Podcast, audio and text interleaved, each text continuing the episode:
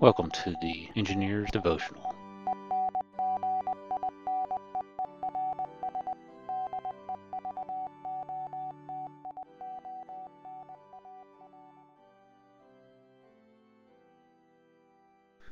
Episode 2 God's Design and Requirements. We are back again with Genesis. We previously looked at the existence of God and comparing it with recursion under the cosmological argument, finding the base case of the recursive function within the Bible, since it is the source of all truth. We will be looking at some of God's requirements in the Bible and how this relates to system requirements. I will have to limit myself since there is so much content about design and requirements throughout the Bible. Trying to find all of these requirements would no doubt be very time consuming. We know as engineers that any system there are design specifications and requirements that we use when designing and developing a system. Since God is the ultimate engineer, he has revealed some of his designs and requirements to us throughout the Bible. These designs may not be as detailed as some will like, but they are there. Remember that the Bible was written for us, but not to us specifically. Context matters, whether it is linguistic, historical, or cultural. These same types of context matters when we also look at system requirements. As I read from Genesis, Job, Exodus, John, 1 Corinthians, and some others, think about these passages as it relates to system requirements. I would use Leviticus since there are a lot of requirements, but to make this a shorter devotional, I will leave these out of my readings. We will start with Genesis chapter 1 and go to the first part of chapter 2. In the beginning, God created the heavens and the earth. The earth was without form and void, and darkness was over the face of the deep. And the Spirit of God was hovering over the face of the waters. And God said, Let there be light. And there was light. And God saw that the light was good, and God separated the light from the darkness. God called the light day, and the darkness he called night. And there was evening, and there was morning, the first day. And God said, Let there be an expanse in the midst of the waters, and let it separate the waters from the waters. And God made the expanse, and separated the waters from under the expanse from the waters that were above the expanse. And it was so.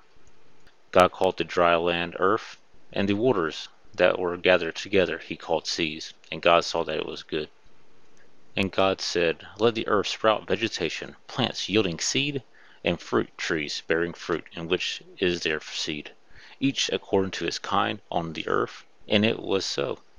The earth brought forth vegetation, plants yielding seed according to their own kinds, and trees bearing fruit in which is their seed, each according to his kind, and God saw it was good.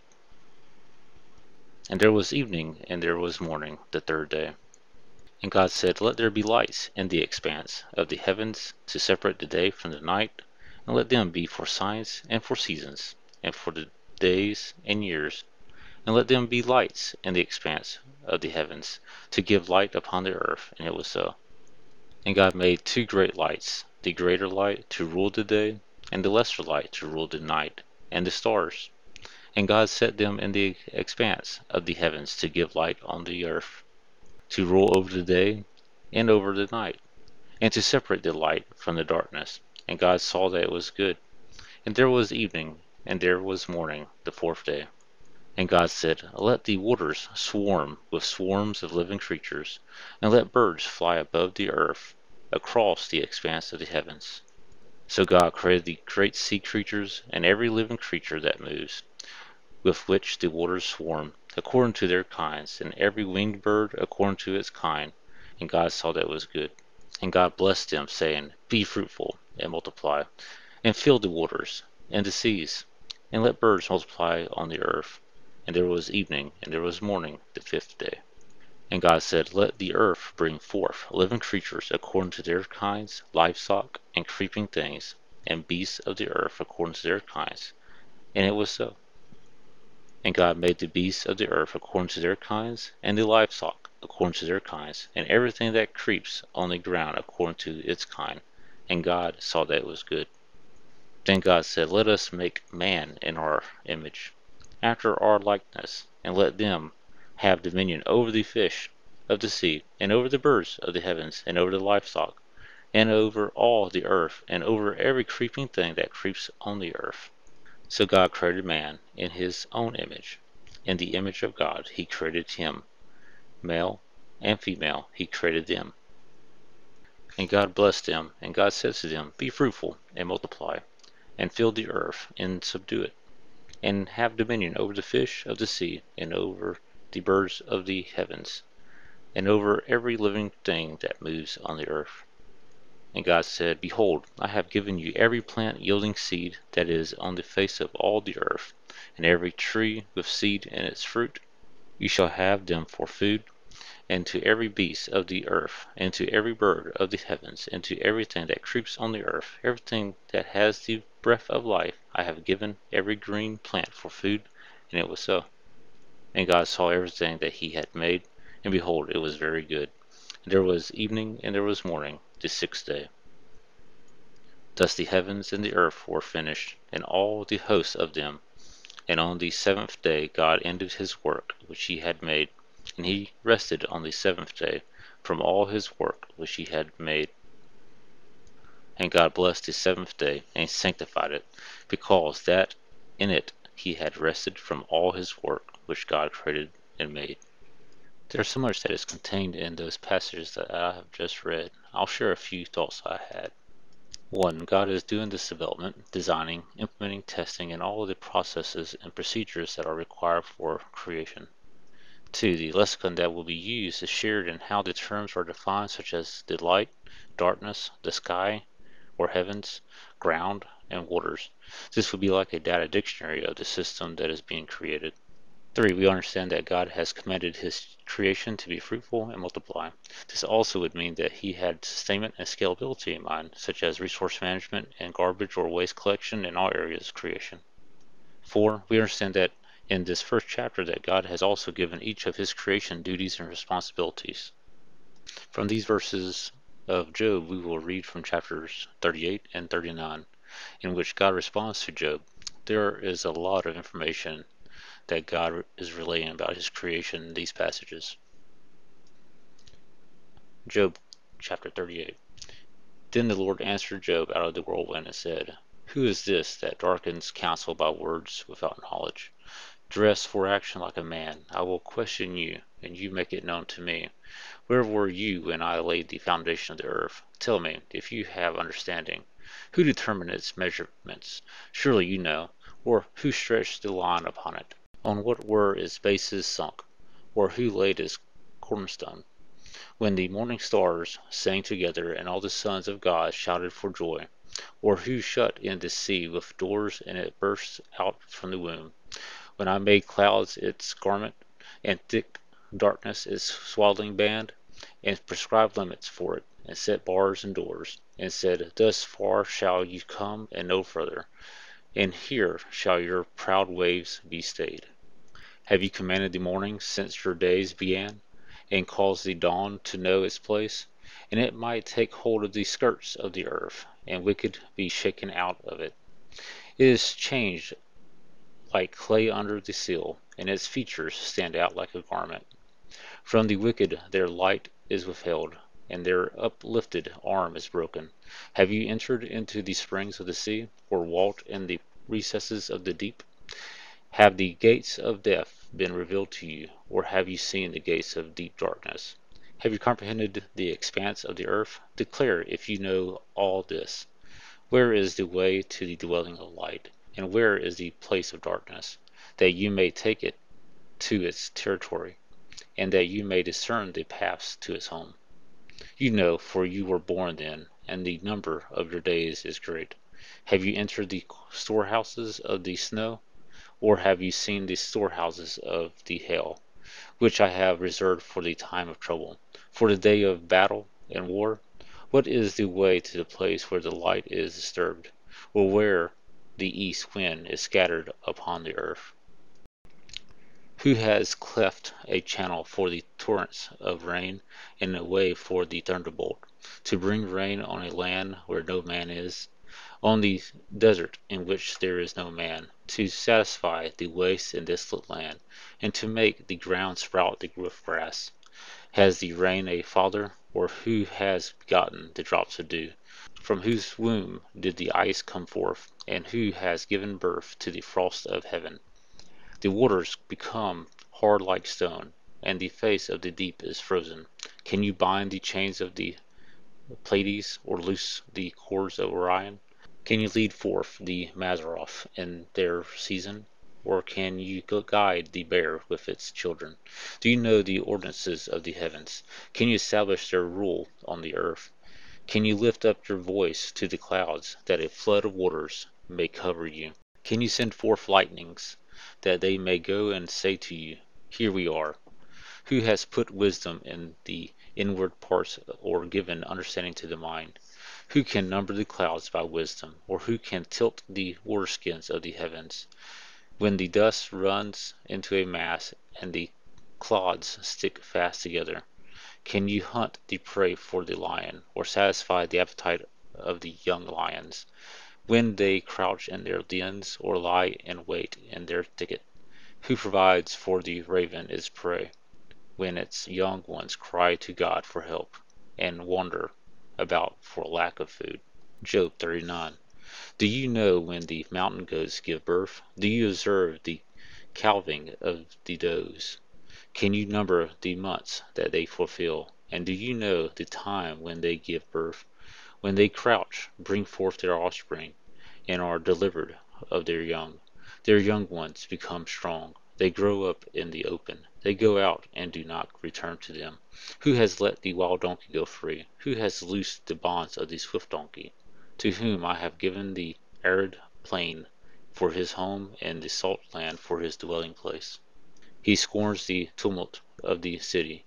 He hears not the shouts of the driver. He ranges the mountains as his pasture, and he searches after every green thing. Is the wild ox willing to serve you? Will he spend the night at your manger? Can you bind him in the furrow with ropes, or will he harrow the valleys after you? Will you depend on him because his strength is great? And will you leave to him your labor? Do you have faith in him that he will return your grain and gather it to your threshing floor? The wings of the ostrich wave proudly, but are they the pinions and plumage of love? For she leaves her eggs to the earth and lets them be warmed on the ground, forgetting that a foot may crush them, and that the wild beasts may trample them. She deals cruelly with her young, as if they were not hers, though her labor be in vain, yet she has no fear, because God has made her forget wisdom and given her no share in understanding. When she rouses herself to flee, she laughs at the horse and his rider. Do you give the horse his might? Do you clothe his neck with a mane? Do you make him leap like the locust? His majestic snorting is terrifying. He paws in the valley and exults in his strength. He goes out to meet the weapons. He laughs at fear and is not dismayed. He does not turn back from the sword. Upon him rattle the quiver, the flashing spear, and the javelin. With fierceness and rage he swallows the ground. He cannot stand still at the sound of the trumpet. When the trumpet sounds, he says, Aha! He smells the battle from afar, the thunder of the captains and the shouting. Is it by your understanding that the hawk soars and spreads his wings toward the south? Is it at your command that the eagle mounts up and makes his nest on high? On the rock he dwells and makes his home, on the rocky crag and stronghold. From there he spies out the prey. His eyes behold it from far away. His young ones suck up blood, and where the slain are, there he is. From Job 38 and 39, we can gather that there are so many rules and behaviors that God has determined from the beginning of His creation. Not only has He determined the actions of His creation and what rule they should follow, He actively commands actions of His creations. We may not know why an animal was programmed the way it was, or why a rule was put into place, but the Heavenly Father does. Since He was the designer and creator of all things, we must trust His judgment and His design. He does not make mistakes. As you may have guessed from the book listing of Exodus, I will also use the Ten Commandments as an example of God's requirements. You can really see the requirements when these statements from God is read, like the shalls, the wills, the do's, and do nots are usually a good sign of requirements. Exodus chapter 20. And God spoke all these words, saying, I am the Lord your God, who brought you out of the land of Egypt out of the house of slavery. You shall have no other gods before me. You shall not make for yourself a carved image, or any likeness of anything that is in heaven above, or that is in the earth beneath, or that is in the water underneath the earth. You shall not bow down to them or serve them, for I, the Lord your God, am a jealous God, visiting the iniquity of the fathers on the children to the third and fourth generation of those who hate me but showing steadfast love to thousands of those who love me and keep my commandments. You shall not take the name of the Lord your God in vain, for the Lord will not hold him guiltless who takes his name in vain. Remember the Sabbath day to keep it holy. Six days you shall labor and do all your work, but the seventh day is a Sabbath to the Lord your God. On it you shall not do any work, you or your son or your daughter, your male servant or your female servant, or your livestock, or the sojourner who is within your gates. For in six days the Lord made heaven and earth, the sea, and all that is in them, and he rested on the seventh day. Therefore the Lord blessed the Sabbath day and made it holy. Honor your father and your mother, that your days may be long in the land that the Lord your God has given you. You shall not murder. You shall not commit adultery. You shall not steal. You shall not bear false witness against your neighbor. You shall not covet your neighbor's house. You shall not covet your neighbor's wife, or his male servant, or his female servant, or his ox, or his donkey, or anything that is your neighbor's. These commandments were not just in Exodus, they are also in Leviticus and Deuteronomy. In John 13, Jesus has given a commandment to the disciples which patterns his own life. John chapter 13. When he had gone out, Jesus said, Now is the Son of Man glorified, and God is glorified in him. If God is glorified in him, God will also glorify him in himself and glorify him at once. Little children, yet a little while I am with you. You will seek me, and just as I said to the Jews, so now I also say to you, where I am going, you cannot come. A new commandment I give to you, that you love one another just as I have loved you. You also are to love one another. By this all people will know that you are my disciples if you have love for one another. In 1 Corinthians chapter 10, we will pick up the answer to the first answer to the first question of the Westminster Shorter Catechism. What is the chief end of man? All things are lawful, but not all things are helpful. All things are lawful, but not all things build up. Let no one seek his own good, but the good of his neighbor. Eat whatever is sold in the meat market without raising any question on the ground of conscience, for the earth is the Lord's and the fullness thereof. If one of the unbelievers invites you to dinner, and you are disposed to go, eat whatever is set before you without raising any question on the ground of conscience. But if someone says to you, This has been offered in sacrifice, then do not eat it, for the sake of one who informed you, and for the sake of conscience. I do not mean your conscience, but his. For why should my liberty be determined by someone else's conscience? If I partake with thankfulness, why am I denounced because of that for which I give thanks.